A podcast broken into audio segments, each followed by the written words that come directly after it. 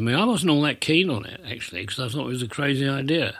I just thought, you know, I can't imagine how we're going to do this. The what's it all about, you know, the sense that this is another sort of absurd exercise in human sort of self-deceit, self-deception. Hello, I'm Dave. I'm the guy that's putting all this stuff together. I need to get better. Please make me better. I want to get better. Better acquainted with you. Today, we're getting better acquainted with my dad, Peter, and with the people and the places who were involved in some journeys that he took across America in 1969. This episode of Getting Better Acquainted is an unusual one, partly because it was recorded before I'd even started doing Getting Better Acquainted. It's a recording from around 6 or 7 years ago, which I made because I want to make a road trip style film one day about two journeys that my dad took across America to make a film about American coal mines. Because of that, and because at the time he was in his late 80s, although nowadays he's 93, I decided to record it so that the story was there when I wanted to use it in the future. Some background information before we go in to help to orientate you. My dad worked making documentary films for the Coal Board. Well, not exactly for the Coal Board, for a kind of workers' collective that then did the work for the Coal Board, but still essentially for the Coal Board. His first wife was called Sheila and his second wife was called June, and she also happens to be my mum. I think that's enough. Everything else I think is clear. You won't hear very much of me in today's episode, and when you do, I'll be quite away in the background because I was only really intending to record my dad. This week seems like the perfect week to share this archive material, partly because my dad was 93 on Monday, and so it's really interesting listening back to him quite a few years ago now, when he was in a different place in his life as an older person. You may have heard episodes with him recently, and you'll hear some more again in the future where he's his current age of 93. So I think this is quite an interesting comparison to those episodes. Also, America and what it means and what it doesn't mean, and the lies it tells itself and the lies it tells everybody, and the situation that it is currently in is very much in my mind at the moment. So it's interesting to kind of go back and see America and think about a different time as well, a different time when industry was different, both in the UK and in America, when life was different, when the ways that we were thinking about the world were very different. And also, I kind of had to put this out this week because I'd run out of recorded conversations in my conversation bank, and so I didn't really have very much choice. But I've really enjoyed putting it together, and I hope you enjoy it too. 1969 it was, because it was, I mean, it was a very eventful year, because in fact when I went on the recce I was married to Sheena, and when I went on to shoot it I was with June.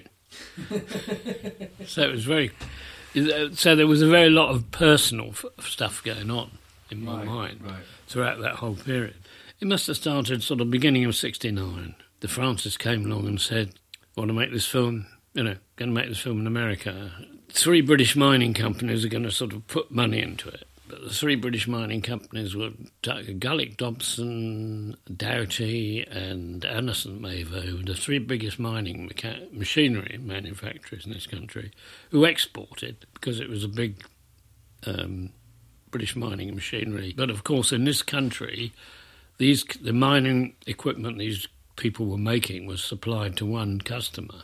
Right. On the other hand, from their point of view, because it was a very big customer, and it probably helped them selling the stuff abroad. I mean, Doughty made chocks. You know these chocks that go up and down, and supports. Gullick Dobson made supports. Anderson Mavor actually made the machines. They made cutting machines. So there were three big mining equipment manufacturers. And they apparently came to the Coal Board, or the Coal Board coerced them. Now, I never found this out, but quite possibly. The Americans, most of American mining was done on the principle of room and stall mining, which is where you cut out little rooms with a sort of machine which goes in and cuts it out. Then you cut the next one out. British mining was on this, which you will have noticed in the films probably, was on this long wall basis, where you're cutting a strip like bacon. The reasons for these things were probably initially geological. And longwall mining was carried out in Germany, Russia, England, and increasingly the United States, because it's a good method if you can do it. The room and stall, you were doing one little bit and then having to come back and do the next bit, whereas this was a kind of industrial process. You let it fall behind you. What happens is you push, the face goes ahead, and then the waste drops behind it after a certain distance. It drops. There's another way of doing it, which is to drill a roadway and retreat this way. Anyway, both these things involved a longwall phase. German and British equipment manufacturers were the sort of world leaders in longwall. Some faces had started up in America, some longwall faces, and they were using British and German equipment. So these three mining manufacturers were interested in making a film showing how their machinery was being used in America. Now, how it came about, whether the companies came to the Coal Board, I mean, I think it was probably done on the basis of people talking to one another. You know, mining engineers and the head of production at the National Coal Board would have known the manager, the people, and probably it could well have come out over a dinner or something. But the Coal Board Film Unit was engaged to do it. I don't actually see that the Coal Board had a great interest in it because it wouldn't worry them. I mean, they weren't selling equipment. So I really don't know exactly how it all started. Anyway, Francis comes along and says that they're going to do this, and Francis is very friendly with somebody in the production department, somebody high up in the production department at the Coal Board who'd put it to him. And the Coal Board Film Unit were going to do it, but some of the money was going to be put up by each of these three companies, which was unusual. I mean, normally Coal Board films were made by the Coal Board, for the Coal Board, and paid for by the Coal Board. Did that mean you had a much larger budget than you had normally got? Or? Well, yeah, in the sense that, I mean, the Coal Board wouldn't have had... I mean, it was obviously expensive to make a film over there in the States. By the Coal Board Film Unit standards, it was a sort of big film. Why did you get chosen to do the big film? I don't know. Why did I get chosen? I was sort of fairly senior in Francis' eyes. I mean, he thought I was quite good. I mean, I'd known Francis since 1941. I mean, I met him briefly before I went in the army when he came down from Cambridge and he was with Rotha Films, who I was with before I went in the army. So we'd known one another all our lives. Right. We were never sort of intimate. We were great friends, but then Francis was never. He didn't have that kind of friendship. He had a very strange friend. He was a very shy guy in lots of ways, but he was. It's very. I mean, would take a whole book to describe him, but his attitude to me as at that time was that I was contemporary with him. He thought I was sort of, you know, I was a senior director. I mean, I'm trying to think who else. And he knew me probably because when he came back to the Coal Board, there were directors who Donald Alexander had brought in after Francis had left. So, yeah, he knew me. I'd never thought of this before, but it could well be just on that basis. He offered it to me. I wasn't all that keen on it, actually, because I thought it was a crazy idea. I just thought, you know, I can't imagine how we're going to do this unit. Because I didn't have a great deal of faith in the depths of analysis with which films were done, because Francis was, although he was very bright, very intelligent and that, but I mean his attitude tended to be, well, yeah, you know, that'll be all right. It was very much sort of, well, it won't be a problem, you know. And you'd think, well, yeah, but there are going to be problems, that sort of thing. And this wasn't, I mean, this is the sort of thing one was used to at home, but you could deal with it at home. I mean, you wouldn't take necessarily face value. It's the simplicity with which he thought something would be done. Although he wasn't, I mean, he was very, very tolerant, very easygoing in lots of ways. Anyway, the proposition was put to me, the idea that it was to be about British machinery in the States was put to me. It wasn't really a question of very much of making a script, because what happened was there were only a limited number of installations over there, and they simply said this particular pit has this installation. So we had a sort of list of pits at that point, two in Illinois and one in Utah. So we had three locations which we were going to visit, where we were going to make the film, and the film was going to be made about the equipment that was there. It wasn't a question of writing a shooting script or anything like that. Suggestion then was that Francis and I would go out there and look at these pits and come back with a sort of plan of what we were going to do. Right. But right from the beginning, I kept saying, well, yeah, but it's no good just sending me over to make the film. You have to send a mining engineer over with me. I mean, you're wanting me to come back with some kind of technical analysis, and I don't have the wherewithal to interview the managers, to ask the managers the right questions. Oh, no, you'll be able to do it, Peirce, no problem. He called you Peirce? Peirce, he called me. He had nicknames for everybody. Robert was Squarehead, because he was German. Peter Whale was Moby, because he was whale. Ken Reeves was Tiger. I can't remember why that was. Why were you Peirce? Peirce, I don't know, because he couldn't think of anything else. He's short for Percy. Percy, yeah, Peirce. Yeah. But anyway, but I mean, literally, one of the things in the Coal Board that he never referred, I mean, and this was the sort of film's officer. I mean, so he was, you could say he was in a sort of high middle management. Well, no, he was a departmental manager. Right. But he never referred to anybody.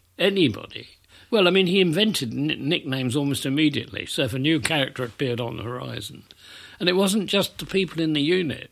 Every PRO and everybody else. Did he do it in America when he went over there? Did he do it to the Americans? No, he didn't do it to people's faces. I mean with strangers. But, I mean, in the unit, he called people by those names and everybody knew who he meant. Okay. He thought like that. He was a sub-editor, actually. He used to do the Mining Review commentaries every month, and that was his happiest moment, when he would sit down and write the Mining Review commentaries. And his son, Christian, went on to become a journalist at the Sun, Daily Mirror. And they both, I mean, Francis was a great sub-editor. That's what he liked about Mining Review, because he had to think up four story titles, you know, which were very much based on the same kind of thinking, and very shy. And knew an enormous amount, because I had a great technique dealing with him when there was nothing much to say at lunchtime board. I'd simply ask him a question. I'd think, what do I really want to know about? What don't I know? Because I remember once the base thing was I remember saying to him once, look, Francis, I don't really understand, how the hell does the underground work? And then, I mean, I spent the whole lunch hour and he was sort of telling me, sort of perfunctory but quite knowledgeable. He was a very bright guy, but he was also very strange. He was quite religious, I discovered that. He believed in, I think he was a Catholic, he married a Catholic second time. He didn't talk about these kind of things. He never talked about anything personal. Right. And it used to annoy him when personal things happened. I mean, if people got divorced and all that, say, oh, bloody, silly fool, what did you do that for? Not with any deep thinking, but just this is annoying, it's upset the pattern of life. Peirce is married, what's he doing? What's all this? Coming back to the reasons for the film, or to the approach to it. My attitude was always, surely I should have an engineer or somebody sent with me, but this was totally rejected. This is what made me, I wasn't all that keen on doing it at that point, after that, because I sort of thought, well, this is ridiculous. I'm going to be left with a really sort of strange situation without any guidance and with the assumption that there's no problem and I should sort it out, I mean, if people have thought, yeah, there's a problem, you're going to sort it out. But there's sort of ideas that you think, well, I can see this is enormously difficult and it's being dismissed as terribly easy. That is a big pitfall there. Anyway, so the next thing was that Francis and I would go out on this visit. As you said, by the Coal Board Film Unit standards, this was therefore an unusual and a very high prestige and a very sort of expensive film. The person going out initially was the actual film's officer with the director. That being so, of course, it meant that the film's officer did all the organising. I sort of vaguely said to him from time to time at lunchtime when we were drinking our tea, what's going to happen? Oh, I've written to various people and that sort of thing. We go over there. And we were going to fly Jap Owl because he thought that was a good idea. He didn't like British Airlines, I think, at the time. So we duly flew out without me knowing very much, except that we were going out for two reasons. We were going to look at the locations, and we were going to try to find American cameramen and an American crew, because I'd wanted to take a British crew out. That had been vetoed. There's a case for having an American crew because they'd know America. And also, in terms of organisation, if it was done with an American crew, I mean, if we took a British crew out, the production manager, he wouldn't know America, you know. You'd have had a liaison. So you'd have to have had some American personnel. You'd have had to have an American manager, production manager or assistant production manager. But I would have liked to take a British cameraman out, you know, the cameraman and the, like, an assistant, because I was used to working with them. Anyway, that was a minor thing, but so off we go. So we fly out and we land in New York, and the first thing we're going to do is see... Francis knew America, he'd been to America, and he had a sister living up somewhere near Chicago. We were going to see this American cameraman. So we went to see somebody in Greenwich Village, a young sort of cameraman, who I thought, well, this guy's great, you know, he's all right. But... then the sort of question of organisation came up, and he was basically a cameraman. I mean, he didn't run a unit or anything.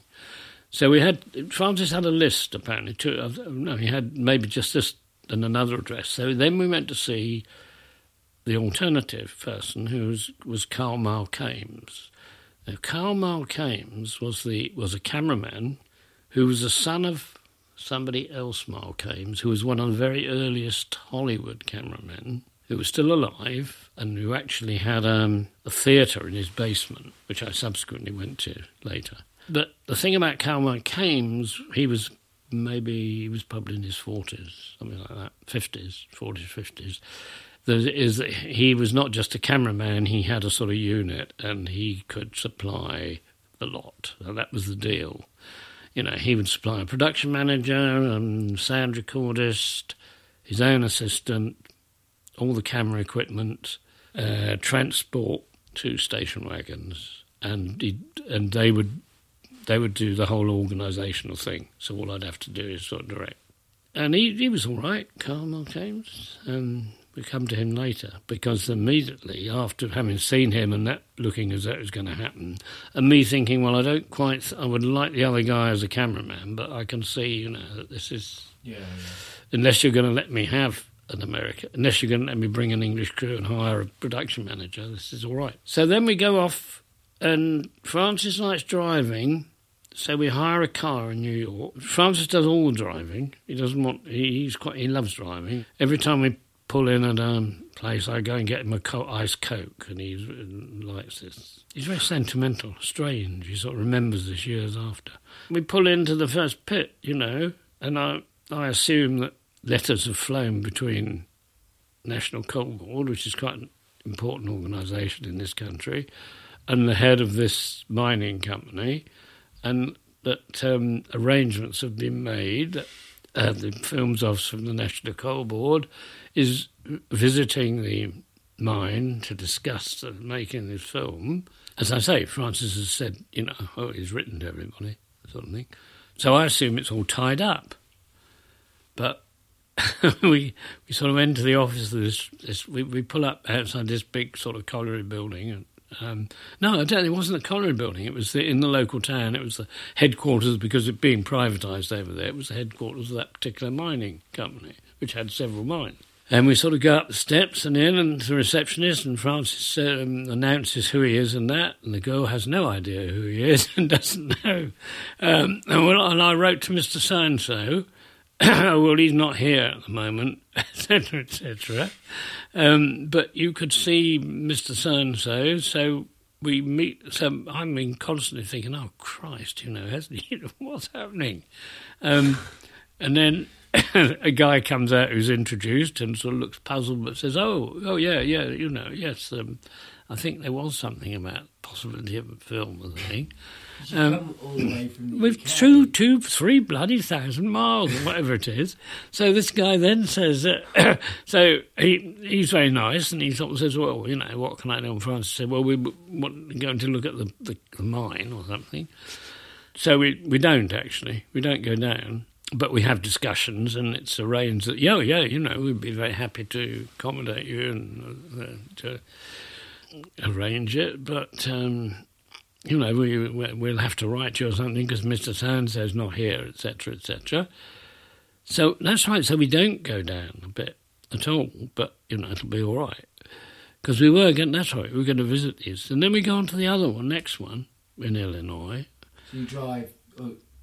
We drive on to the next colliery, to the second location. Mm. And, there's a virtual repeat of this, that clearly they don't really know much about us. So, it'll be all right on the day sort of thing, We'll review that. Were you sort of a novelty to them because you were, vaguely, British? But they were a bit puzzled. I think they were a bit puzzled. Yes. I think they didn't know that. I think they were puzzled at the kind of casualness of the situation. Then the idea then is that we drive on to St. Louis, then... He will fly off up north to see his sister in Chicago. I will fly on to Denver, where I will pick up a car, and then I will drive across the Rockies and into Utah to the third mine, right, that we're going to see on my own. On your own? Yeah. Well, that's the best part of the whole trip. That's the best part of the whole American thing, because I think I got to Denver and I got this Mustang. But I must say I was completely thrown initially by the fact that I'd never driven in a big American car because Francis had done all the driving. And when I got... And I didn't appreciate... it was a typically American situation because I came out of the plane and gave up my ticket or whatever and walked out to where you picked up the hire cars. And there was a hire car waiting with the door open and the engine running... And I'd never been in. I never had. I thought, I was thinking on the plane. I thought, when I get there, I'll sort of get in the car and just sort of take it round the corner and sort of suss it out and work it out because. But as I say, the car was there. There's a guy holding the door and the engine's running, and it's and it's night. It's night time. It's sort of like motorways, right-hand drive. I've never driven on the right. And the right-hand drive and streams of traffic out of the airport in the dark. And I had a vague idea of where it was meant to go. I wanted to get into the centre of Denver, when in actual fact I got mixed up with the motorways and I was about 20 miles outside Denver and I couldn't stop. I was kept on. I had to go far enough that I could actually... that the traffic thinned out enough that I could stop. So I stopped, I found a bar or something and stopped there and got pointed back in the right direction. Got into Denver, and the Holiday Inn in Denver is right in the middle of the town, and it's a skyscraper block sort of thing. When I got there, somebody was in the room, so I had to go back down to the desk. It was a great disastrous day. Ah, no, and this was the classic bit, because I forgot to tell you, before we left England, Francis said, I forget what the mining engineer's name was, but Francis said, X, whoever he was, he'd like to go in and talk to the chap at the American Institute of Mines when you're in Denver about roof bolting, which was a new an American technique by which you hold the roof up by drilling and putting bolts into it, which had been introduced in England. But was primary and it came from America. And I said, well, what exactly do you mean? So talk to him about it. He said, well, they're doing reports and that sort of thing, discuss it with him. And so I said, yeah, but, this again I was saying, this is surely a question of really good reason for taking a mining engineer on this trip. Anyway, I had this, before I left Denver...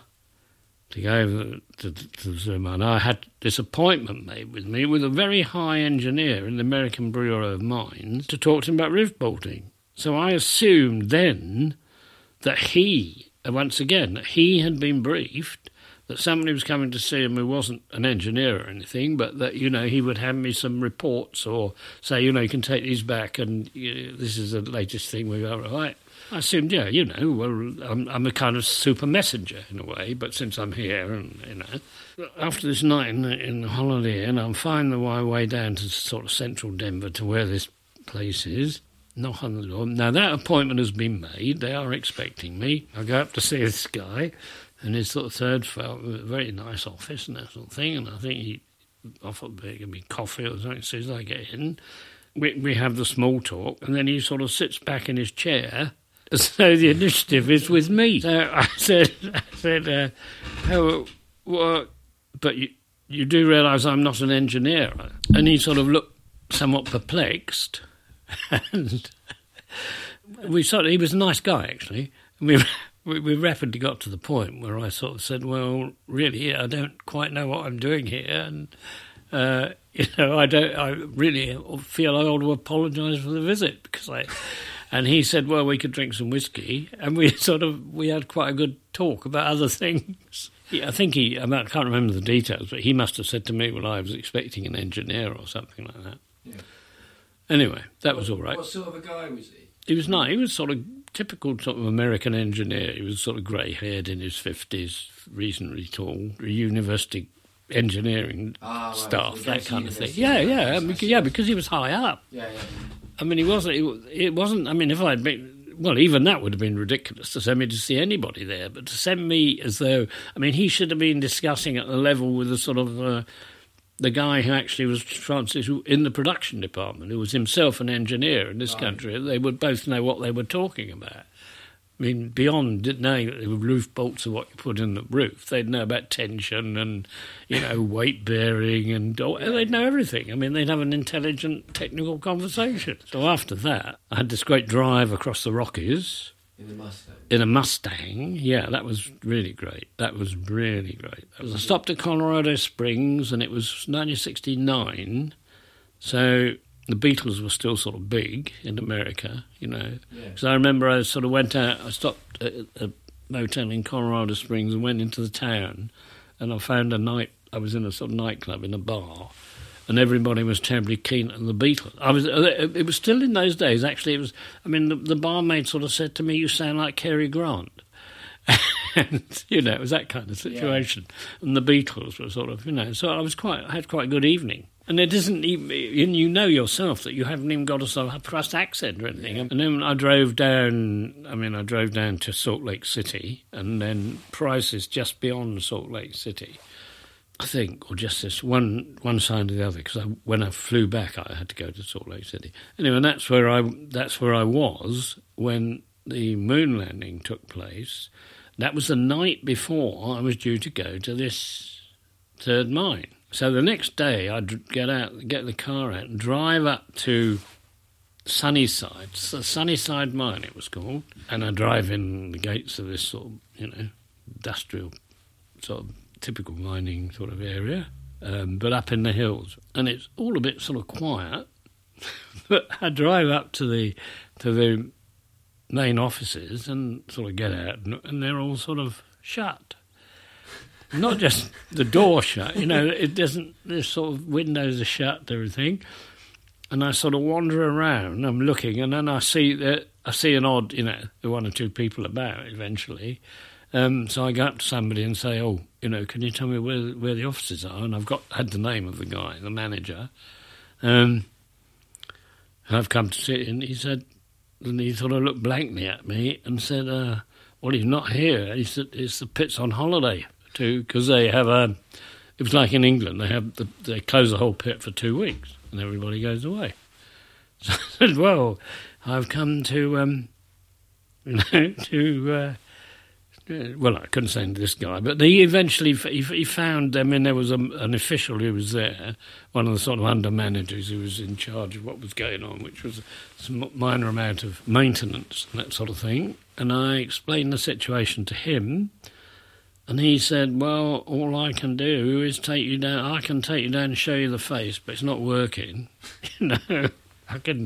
So I said, well, there was no point in not going. So we went down and looked at the face, which wasn't working. And, there's another long-wall coal face. I've seen them anyway. And that, and there was no... Couldn't make any detailed arrangements with the crew or with the people working there or anything. But again, it was sort of arranged that, when you come, we'd be happy to accommodate you. And then I got on a plane and flew back to New York, where I met Francis. Well, he sort of took it. His attitude was slightly, I don't understand them all. I mean, they don't seem to... I mean, he was... Did he ever get any replies to his letters when he'd sent them? I mean, I don't know. I mean, he, in a kind of way, was efficient, so you didn't sort of query him. He wasn't the kind of person who you had to prod. I mean, he was sort of very, no, it's all right now. Don't know. It's all right. He took it all in his stride, but you never knew with Francis whether underneath his shyness he did see problems and dismissed them, or whether he just was sort of totally optimistic about it. So, and what about his reaction to the fact that you had not got any information of this bolt welding guy? Well, I think he thought that was a joke, because I suppose it hadn't been his. That wasn't his idea. It wasn't his idea, but he's a very difficult person to describe, because he wouldn't have seen things in the same way. He didn't sort of, as I say, he was a polymath in terms of knowing it. He knew, and he was very highly intelligent in certain kind of ways, and he picked things up very quickly. And he didn't have a sense of hierarchy in that kind of way. So just think, well, why, Percy, you talk to him. That'd be all right. No, that'd be all right. He'd say, well, we're going out, we got the Queen Mary next week, but they haven't got a captain, so I want you to take it over. Yeah, but Francis, I can't. Yeah, no, that'd be all right, Percy. No problem. I mean, and you'd think, well, yeah, you could probably do it in a sort of way. But he didn't, because he didn't. I mean. No, but he would have. Why did he get you? Because in theory, he could have done all this, couldn't he? I mean. What, on his own? Yeah. Well, not if I was going to direct it, really. So he didn't know how to direct stuff? Oh, he was a director. He had been in the past, but I mean, yeah, he could have gone. I suppose I could have gone on my own. I mean, one of us could have gone. In some ways, actually, at a certain point, I used to think, well, it would be better if I wouldn't mind, if I was organising the whole thing, then I could write to sort of Collier and say, but it was all a remove which I couldn't interfere with. But from my experience of him, I had worries, That's how I always feel in these sort of situations. Yeah. When I moved to the library, I would have liked to, but either I'm running the bloody place, or I don't like being in the middle with people above me who I don't like. Yes, that's right. I don't like them, it's just I don't trust them to do their job properly, and so. Yeah. And then so then when I went back, well, then, of course, I came back. I lost my passport, incidentally. Was that with Francis? Yeah, that was with him, because I think he dismissed that as well. I didn't worry about it. And he sort of came up to the desk. And I did. I mean, I don't know. He was handling it, I think. But, I mean, I got, they didn't see, So they let you come back? Yeah, let me come back. Mm. That was probably him. He probably sort of said, yeah, go to passport. But he didn't talk like that. What was his accent? These days you'd have to. He was Swiss, Francis. He was Swiss? Half Swiss. Right. Yeah, Swiss Scottish. Did he have a. So he had a Swiss passport. What accent did he have then? English. Accent. No, he was brought in. He was Cambridge. He went to Cambridge. He was. Very upper.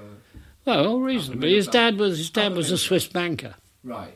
Not a top, owner banker, but I mean, reasonably well. I don't know what his man. He was Scottish. Okay, so the personal side of it. In the July, when I went over, right, I was still with Sheila. There was nothing in the air. Whatever the relationship was, it was still that. And then I came back, and then in August, Sheila went down to the cottage, and when Sheila came back, your mother and I got together.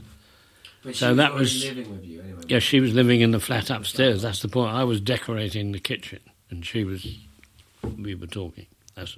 And Sheila was down in Cornwall. And so when I went back in the October, I'd broken up with Sheila in September. June and I were only just together. So I was very obsessed with my new relationship. Right. All this time. Although I was in America. A second trip. Although I was in America. I mean, the first trip, I remember in Utah, I was sort of looking around for some big present for Sheila. And I got this sort of Indian necklace. But by the second time I was there, I was into a very new relationship. I'm quite obsessed. One which Francis was sort of dismissed as, we don't want to talk about it. His attitude to the fact that was fair. He didn't need to. Did you sort of say, I'm not sure I want to go on the actual main thing? Or just I can't remember that. I can't remember whether it affected it. It may have affected it slightly. But anyway, I did go. Carl Malkames lived in Scarsdale, which is sort of north of New York and is conservative territory, Republican territory. And his wife always slept with a gun in the bedside drawer. Carl Malkames taught me the sort of, gave me the Republican view of life, you know, in America. When I went over there, I think I stayed at a hotel, yeah, the first night, and then I went up to see him the next day. Anyway, so then I get introduced to the unit, which he has set up. He's paid for the lot. He sets it all up. He's simply paid for it, which made it simple for me. So he was very friendly to me, obviously, because, you know, I mean, he was they were sort of at my disposal sort of thing. But they'd had a schedule. By then they knew we were going to these three mines. And this time, because it had probably been arranged like then, the hotels are all booked. And we flew. We had two station wagons which are hired. So we actually flew between locations to big distances and then picked up two more station wagons. And the gear all went separately. We flew internal first class, which isn't quite like transatlantic first class. So I'm then introduced to the crew who's assembled. So there's him. Now he's a sort of second generation, very reputable cameraman. He may have done the odd feature. I don't think so. But he was very professional. He knew about, you know, he was very technical, conservative in his sort of aesthetic as a cameraman. But, you know, all right, that's okay. Now, his assistant was about in his 50s. Then there was a production manager who he'd hired. He was in his 70s. His 70s? And he had two fingers missing on one hand. Okay. And he was kind of totally useless. Carl Malkames had obviously organised everything himself. I mean, I can't believe this guy would have... When I say totally useless, I mean, he just wasn't very... And then there was the sound engineer, who, again, was getting on. He was a gun freak. In fact, he was a very strange guy. I mean, he was a bit worrying. I mean, he actually you know, was always producing guns and sort of... What, like shotguns or handguns? Oh, no, handguns and all sorts of things. And then there was the person who I sort of got on best with, and the person who I sort of personally got, I used to get drinking with, was the electrician, who was in his 60s. Okay. So, and he was an Irish American. Right. So and we were sort of buddies. You're a fish out of water. You're kind of... Yeah, well, I was quite happy. Left-wing, British guy in a sort of hippie-ish situation back home. And you're put with these kind of gun-toting old American Republic, not even young, not even... I mean, how old were you at the time? Well, I was trying to work that out. I mean, I was in my... 69. 24, 34, 44... 50, 24 from 64 is what? Oh, God. 24 from 64 is 40. Yeah, there you go, that makes sense. But it wasn't... It was 45. Yeah, 45. I was about 45. So I was probably the youngest of them, and you're even in charge then. Of them. Yeah, but that wasn't a problem. No, I mean, he was very accommodating, Carl Malkames, but he didn't. But where they fell down was that, and this is where it would have been better, even when a British unit manager was. Although they had arranged everything very well and all that, they were, as I've always sort of said, they were New Yorkers. They didn't make films on coal mines, that sort of thing. They didn't find this, you know, they're Americans. I thought, well, they're Americans, so it's an American situation. But that's like, say, you know, if you take a coal miner from Britain to a coal mine in America, he'd be more at home than... So if I'd taken a coal board crew from England, although we would have had the disadvantages of cultural knowledge or that sort of thing, we would have been more at home down a pit than these... New Yorkers. They were actually from New York then, all of them? Well, I don't know. I mean, that's where they were assembled. They were Easterners, you know. They weren't... So they're not even deep... So they may have guns. They weren't hard Americans. But we're not thinking... Yeah, okay, so but we're not talking...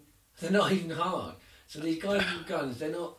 We're not talking south... Well, the one guy... There's only one guy with a gun. He was just kind of mad. He was a bit like something out of Taxi Driver. Well, yeah, he was... But he wasn't from the deep south or anything. I don't know where he's from. I can't remember. But sorry to him. Yeah, I mean, they may have been from around America, but they were city. Brothers. It was a city unit, you know. Right. And of course, because it's an American culture, you could take heavy equipment underground. So we didn't film it with our old clockwork camera, which we were used to doing, but which at least was we took. Bloody great. As I said, we took, the Aeroflex was in a box that size. So we took these boxes down. Why was there this difference, cultural difference, in terms of what you could take down in the coal mine? I don't... Either they simply don't care about... They have...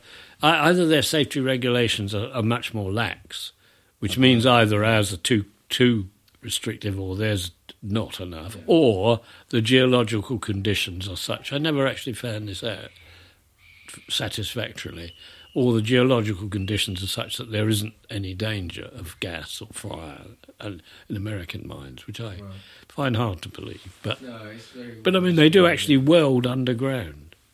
They got sort of workshops. Now, it could be they've got spent much more money on ventilation systems, and they pump air, And the other thing is that they have a totally individualistic. They have an American attitude to the work, so that when you go down, I think I've said this before, and they say, that when you went down, they did, in England, it's like being, you're treated like a baby. You're not really, but I mean, you are. There is that kind of feeling that you're a stranger. That you don't go down the pit on you. You're looked after, so you have a deputy in charge. Somebody's mandated to look after you, so.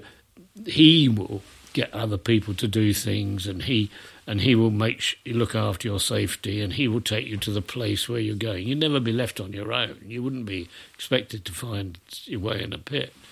But, I mean, the first time we went down this American mine, we were in this cage, and they were all there with their great big boxes, and they weren't looking too happy because they didn't like, they weren't used to going down mines, that sort of thing. So we were going down, and I can't remember what happened. I think I'd said to somebody at the top, I must have been worried about this. I must have sort of said to somebody, so what's going to happen? And they told us where we were going and that sort of thing.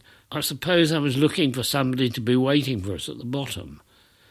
I must have had a false idea, otherwise I'd have done something about it before we went down. But when we got there, anyway, the point is that the cage door opened and everybody just went. They all shut, people working up that way. Yeah, and we were just left there, literally, in a strange mine with this gear and these complaining New Yorkers and this huge amount of gear, because that was another thing. In England, they look at the gear you've got and they carry it. We would carry it, but they would offer. If you hadn't offered to, if you hadn't picked it up, they would have assumed that you were underground and therefore all you could do was walk. And everything else would be carried. But in America, with these much bigger boxes, we needed somebody. Needed to help. Yeah, They're all gone. Right. And that was it. And that was the kind of general for the following experience, Throughout, one was much more left on one's own, and you were left on your own with people who didn't really know about mining and that sort of thing. I mean, the unit. It would have been much easier with a British unit. Okay, so... not with a British unit, but with a Coal Board unit. People who knew what the hell they were doing. Yeah, with the mines. They're friendly. Yeah. Don't get wrong. On the surface, I can't remember after that, on the surface, they were always friendly, and they'd say, yeah, we'll do this and sort that out. And that was the worst experience, that sort of... But, generally speaking, there was somebody with you, but not in the kind of way there was somebody with you in England where there would be somebody there specifically to... show you things, and also specifically to then, if you wanted to do something, to arrange something. So you'd have a deputy who go say to the machine operator, "Can you stop there and do this?" But we were just sort of there, taken. Well, there's the face, and they're all what the faces are like, what's going on there, and you have to arrange it all yourself, which is fair enough. There's all those people doing stuff, and they don't want you. Yeah, and they can't hear, and you can. Yeah. But there was great friendliness. Certainly when we came up, there were people who... some, well, most of the in the film, there's this guy who owns a farm. Who's, I mean, we, you know, and I mean, lots of people. Nobody was unfriendly. They were tended to be very friendly, but they, but no, I think what you actually hit my head when you talked about the insignificance of the event. We met the odd representatives from these companies. But again, it had all been so poorly arranged. Nobody really knew. I mean, what was weak about it? What really should have been? There should have been some... Yeah, there should have been a mining engineer to know what the purpose of the film was. OK, we're seeing this particular American installation of a longwall face. Now, what is its significance in relation to longwall faces in this country? Because when we filmed The Managers, which is the only thing I could do in the end, I just sort of each manager to explain about the pit. That's why, I mean, they just put maps up and talk about it. And I thought, well, you know, I don't know what you start talking about necessarily. I mean, but, you know, or I wouldn't know the significance, rather, of what I wouldn't sort of be able to say, hey, hang on a minute, you know, is that, did you do that? Or, you know, which is what, if you'd had a mining engineer, it would have been like having an expert interlocutor who could have actually got from this guy interesting information about the use. But it wasn't. There was nobody there to do this. And the companies didn't even provide this. I mean, their representatives over there met us and had gin and tonics in the sort of, in the, you know, in this Holiday Inn in the evening, but they never sort of came up with, well, what we should, you know. I mean, it was a crazy. It was a totally... So did you have a sense of... What was the purpose of the film? Yeah, I knew this all along. I knew from. I mean, I thought this is a fantasy in a kind of way. It's not. It's the absolute key to making that film. You're going to America to discover how American mining unit, American mines, are using British equipment, and to make a film which demonstrates the way they use it, what's good about it, what's bad, you know, what problems, da-di-da-di-da, of interest to other mining engineers back here. The absolute key was to have either a mining engineer from the Coal Board or a mining engineer from the company. Well, from the companies. Could have had an American as well, but I mean the essential thing was to have somebody going out there with the expert to make this analysis. And in fact, all they had out there was somebody who knew how to make film and knew in that sense about British pits, you know, knew what they looked like and knew roughly how longwall face worked. So what I was interested in was all the bits around, the shooting around of the American, you know, like when we shot their farm, the shots with that. Which I could get into some extent because it was the context, it gave it a context, American context. What was the express point of the film? Well, you see, I wouldn't have known this. It was set up, as I say, by the three mining companies and the Coal Board.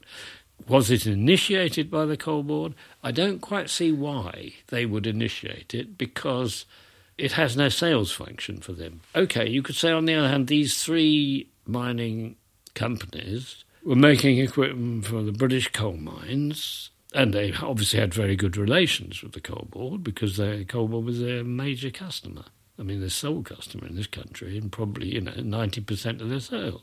So I would imagine that they somehow either initiated it or somebody from the Coal Board sort of said, it would be a good idea, and they agreed happily.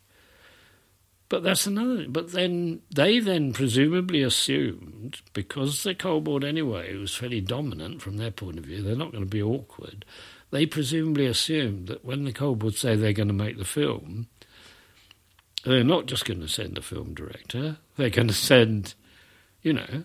People who know. They didn't have any say on the script, because there wasn't a script, because it was, as I say, it was that kind of a film. It was we're going to film this. Script couldn't arise until you got there. It was kind of an internal film, though. It wasn't like the Mining Review or anything. It wasn't meant for the public's consumption. I don't know who it was meant for. These three companies would then be able to use it to sell their mining equipment. Where? I mean... Not in Birmingham or not, you know, in Brixton, I mean, in America. I mean, on the other hand, you see, these companies would not have been in a situation where they would have wanted to upset the Coal Board. They would quite happily say we'll put a few... I mean, this is, you know, we'll put a few thousand into the making of this film for our biggest customer. If our biggest customer's got a film unit and they think it'd be a good idea. So it could have been this friend of Francis. It could have been the engineer. He just wanted to know what was going on. Thought it would be nice. Well, he said, no, we've got all this stuff out there, you know, it's good, you know, let's make a film. And that's the way Francis was. You know, Francis is kind of terrible casualness. If the guy had said, look, if this engineer who Francis drank with, yeah. I never drank with them together, but if they drank together and this guy had said to Francis, it'd be quite a good idea to, you know, we've got this stuff out in America, we make a film. Francis wouldn't have turned around and said, yeah, that is a good idea, you know, now let's think about this, let's analyse this, you know, what do we... He'd have said, yeah, good idea, yeah, why not? I'll talk to Perth. Oh, God. I can see... Like that. So I think the whole thing came... But this is why I think it's a fantasy. Because I can see how you could go out there to make a film for the public about American... use of but it wasn't. You wouldn't have to have all this technical information. No. You could say, hey, show how great Britain. America, how great Britain is. Yeah. Propaganda film almost. You know, look how great our machinery. Yeah. And the Americans are using us. You know. Yeah, but then that would have been made by the COI or somebody or the government. Yeah, I mean, I can see how that would be made. Yeah. I can even see how the Coal Board would make it for the public. Yes. There's a Mining Review. Yeah. Look at what we're doing. Look what the Coal Board is doing in America. Look what our expertise has gone. I don't think it was even used in Mining Review. Yeah. It was shot on 60mm to begin with. Right. Well, because by then everything of those kind of films were shot on 60mm. Right. I mean, it was only Mining Review shot because it went into the cinema.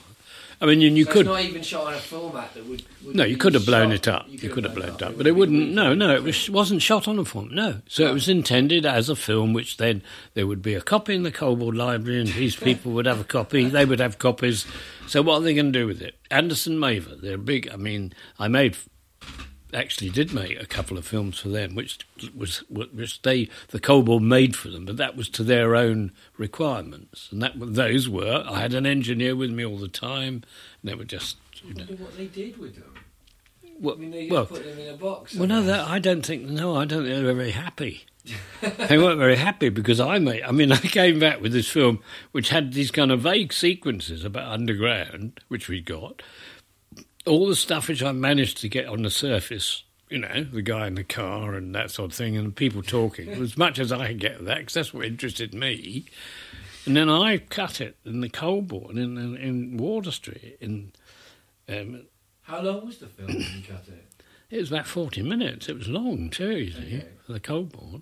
It was 30, certainly over half an hour. And it has these sequences of the manager each time, his manager explaining his bit. But, I mean, that's not relevant. You know, it should be about sort of, you know. I mean, there are one or two remarks, like the guy who says, we got this British equipment, we've had to beef it up, mind you. This one, he was fairly negative about it. He didn't like it. He said it's all right, you know, but it's not strong enough. He had this kind of idea the British, you know, they're not really pansies. We had to beef it up, you know. But basically, I mean, they were just simply telling how we have this longwall equipment in our mine. They were telling you how it was laid out and that, but they weren't being interrogated and they weren't being analysed. There was no question of... There was nothing in the film about, well, the geological conditions in America are like this, whereas in England they're like this, and therefore the machines have to be this much larger, or, you know.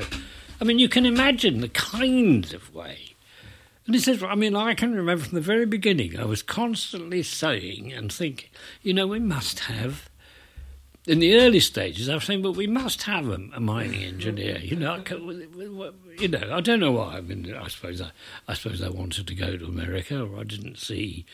Well, nobody would agree with me. What did you have to lose? Yeah, well, I know. It wasn't like your reputation hung on it. No. And it's not like you particularly cared about your reputation. No, and also don't forget this was at that period, of course. But with all the personal things going, I was in a great state of, you know, I wasn't thinking. I'd probably have thought very differently or made different decisions if you hadn't had prior or later. Yeah. But you know, it was all going on. 1969. Yeah, the moonshot.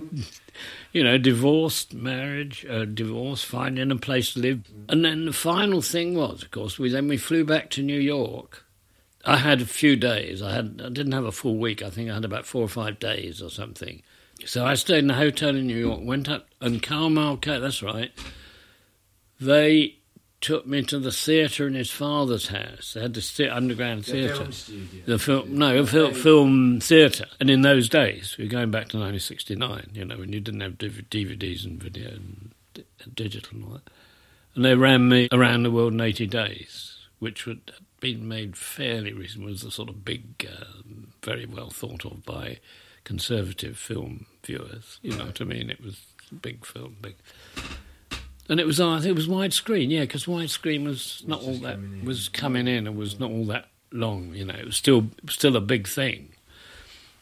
And that's right, and they gave me a bottle of whiskey, and when I sat and watched around the 80 days drinking this black and white whiskey with the sort of Carl Malkames and the whiskey was called Black and White, yeah. Yeah, and that was black and it was like black and white Scotch. It was a sort of big.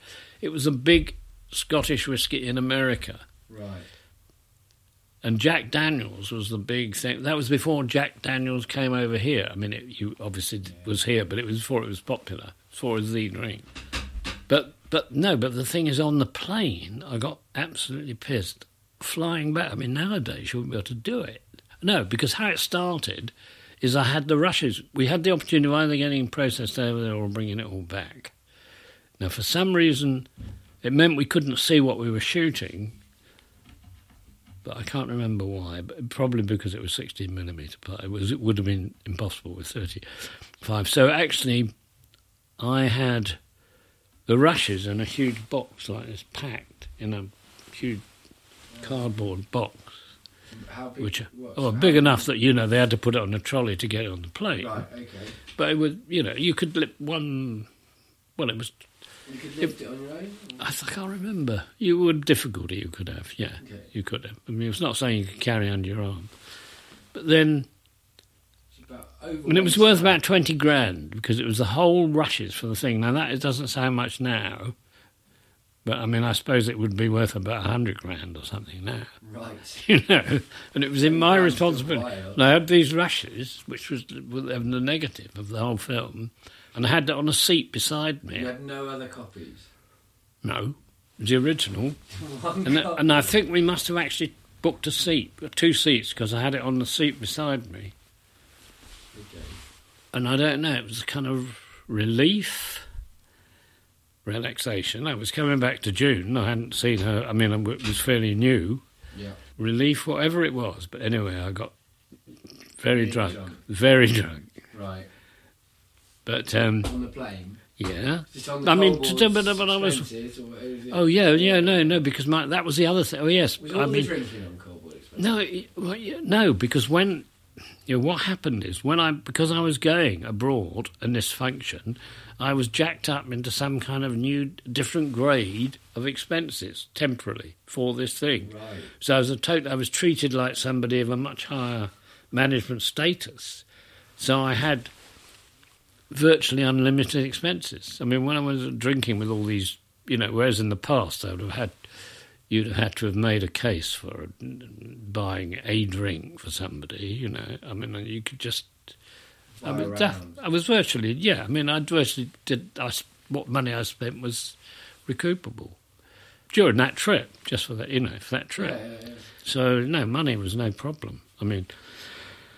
But so you got really pissed on. I got really pissed on the plane, and when I got to this country, but you wouldn't have done it today. And I mean, when I got to this country, they'd sent Charlie Hasda, who was a cameraman, to meet me with a car, and I rushed through the customs. I don't know how I got through customs, but I got through everything. It was sort of with somebody pushing this thing beside me.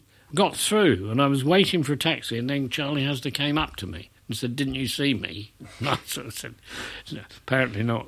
So he then took the rushes, and he was going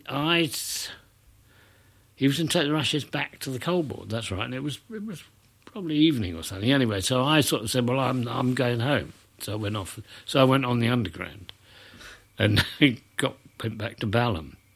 I mean, I was quite glad to be back. I wanted to get back. Because, I mean, yeah, because, I mean, my getting drunk on the plane was a kind of great celebration and relief. And, yeah, oh, fuck it, here I am, you know. And was it that did you actually wish, did you want to go? So,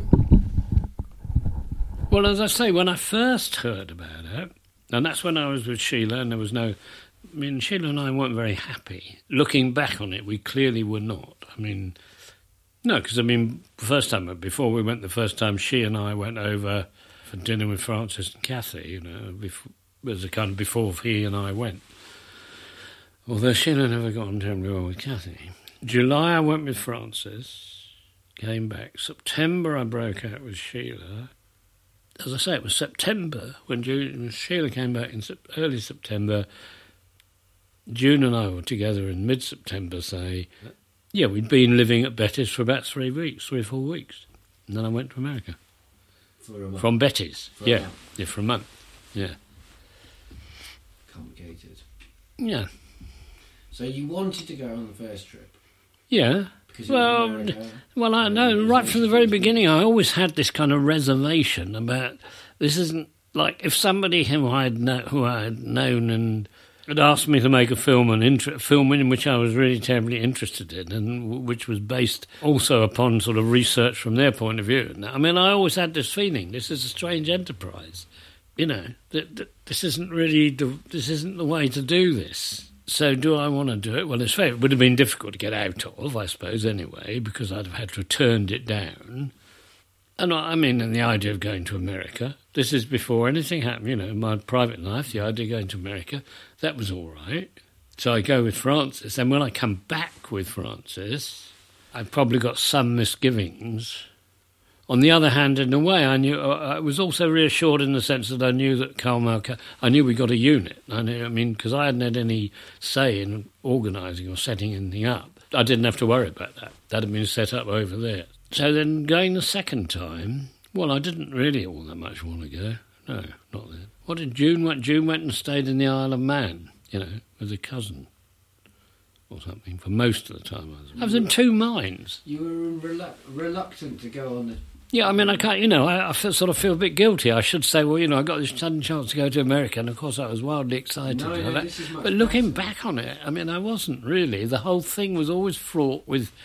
So, you know, first of all, with the kind of the what's it all about, you know, the sense that this is another sort of absurd exercise in human sort of self-deceit, self-deception, and then subsequently, the personal, you know, that I was also got an awful lot going on personally, and I, you know, what was I really concerned about in life and all that. But I mean, and there were things about it. I mean, I'm glad I went to New York. I'm glad I went. I'm glad that America hasn't just remained an imagined place, because in a strange way it's confirmed. It's a confirmatory thing. But I don't know. I mean, I don't know. Was the film ever screened? Well, according to Patrick, who is pretty good on these kind of things and sort of finds the records, there's very little sign of it being used. I mean, I don't know whether they had the library bookings. I'll ask him when I see him, but no, I would say on the whole it wasn't. And did you ever sit down and watch don't you all sit down and watch the last... What? You edited it? Yeah. Did you not sit down and watch the whole thing at some point? Oh, yeah. I mean, Francis, we must have seen it at the Coal Board. There'd have been Francis a show copy. Did. Oh, yeah, and everybody at the Coal Board would have seen it. So you all sat in? Yeah. Well, I mean, it would have been run in the theatre. We had our own private theatre. I mean, do you remember anything about when they sat down? No, I don't remember at all. I know it wasn't sort of wildly received. I know I was a bit worried. I was a bit worried when I was editing it because I simply thought, well, we didn't really... You know, there's nothing here about... There's nothing analytical here. These are just shots of sort of coal mines. And I can't remember... I've got a copy... I've actually got a... I mean, I think... Well, I'd definitely be interested in a copy of that. I mean, I agree with you. I mean, what attracts me to this story is it's such an absurd story. It's ridiculous that they even thought this would work. And it's probably the most expensive film they made, of course, in the whole career. Yeah. But mind you, some of it was funded by the company, so maybe it wasn't. Yeah, but I mean, still, it's a big project, you know. It's like the one time when they go on to a really big project to go abroad, to go to America, make films in American mines. It's done in a kind of casual way, almost like a Mining Review item. It's almost like a Mining Review, you know, which you go away to make a 2-minute item in a country you knew, with people you knew, and that way, you know. You would do it. You would treat it in that kind. You could afford to be. You know, you could be that kind of casual in a way. But to go 2,000 miles and sort of breeze in and sort of say, to have this strange unit, you feel they were the retired members of the old enough that they could be assembled. Like they're almost like, you know, an odd, very strange group assembled. Yeah. Do you have any artistic intent? Did you have a film that you wanted to make in America? Yeah. The only artistic intent. I knew I had to film the installations. I'd done that before. I mean, I knew how they worked. I knew the conventional shots you would get. You know, you'd have to get the machine, you'd have to get the belt, you'd have to get the tail ends, you'd have to get, you know, people going on and off. Yeah, but I mean, these are sort of stock shots being reshot in America. Theoretically, this should have led to an analysis of this face in relation to power loading everywhere and statistics and geological strata and, you know. But since there was nobody there, this didn't happen. That having got the shots of the face, you then got an interview with the manager who would tell you how the thing was being used in there. But you couldn't query, you couldn't interject. Well, you could interject questions, but I mean, I wasn't in a position to interject other than general questions. In fact, I don't think I ever did interject because, you know, he's describing his peer. I'm not. So there was those. Well, right. The only other ingredient was that, okay, each of these mines is situated in this strange country called America, in a different part of it. We will get some shots surrounding to put it in a context. So with Carl Malkames, and they were Americans, you know, we would go and talk to local people, and like so the guy who was the mine foreman, which is the equivalent of a sort of overseer, not actually the manager, was this guy who'd bought himself this huge farm because American miners did earn more. So okay, that interested me. There was some shots in a. I will get the thing for you because there's sort of shots in an American town and the street, and I think the things about us. They're all about. All the interviews are sort of, what do you think of mine, British equipment, all that sort of thing, you know. What's? Yeah. Well, I mean, the only thing that's that it. Those are the ingredients. Oh, and then yeah, no, Horseshoe Curve, this railway place. I just like the look of that. So I remember we got some shot. I don't know how I got that into the film, but there's some shots of that. Probably because they used coal to run the train. So basically, you had no story to tell. You had not documentary story, not narrative story, no fictional story, nothing. You had nothing. I just don't understand why they put the money up for this one. There's nothing to say. My God, it's so ridiculous. I know. Oh. I know. It's properly ridiculous. I know. And I did have this sort of feeling. I remember when I was sort of editing it, I always had this kind of anxiety, not a sort of terror, and thing, just a kind of strange anxiety about sort of, you know, what the... all right, you know, you can... I mean, Carl Malkames, we did have good equipment and that sort of thing, and we did get some sort of interesting shots on the surface of various things like, I don't know, coal sidings and you know, I can't remember. We'll have to look at it. But, I mean, that's all there was. And even that... I mean, the only relation... OK, you can make a social relationship, yeah. So the only social relationship... There's some shots of cars. I think that's in the bit you saw, isn't it? Where every miner has a car and that. And there's another one where, you know...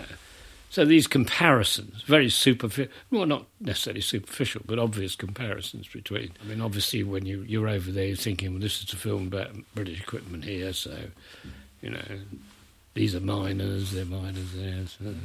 What's the difference? That's it. But you're quite right. It's an extraordinary...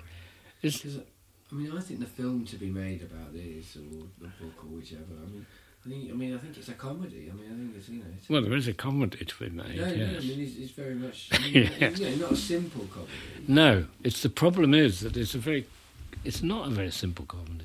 Well, no, but that's the kind of comedy... Because it's not kind of farce. I mean, these weren't fools. No, if Francis had been a fool... You know, if he was an idiot, one of these sort of pompous idiots who said, you know, and didn't work. But he isn't. He was a very bright guy. A lot of the best comedy, I think, is that way inclined? Is I mean, the ones I really like.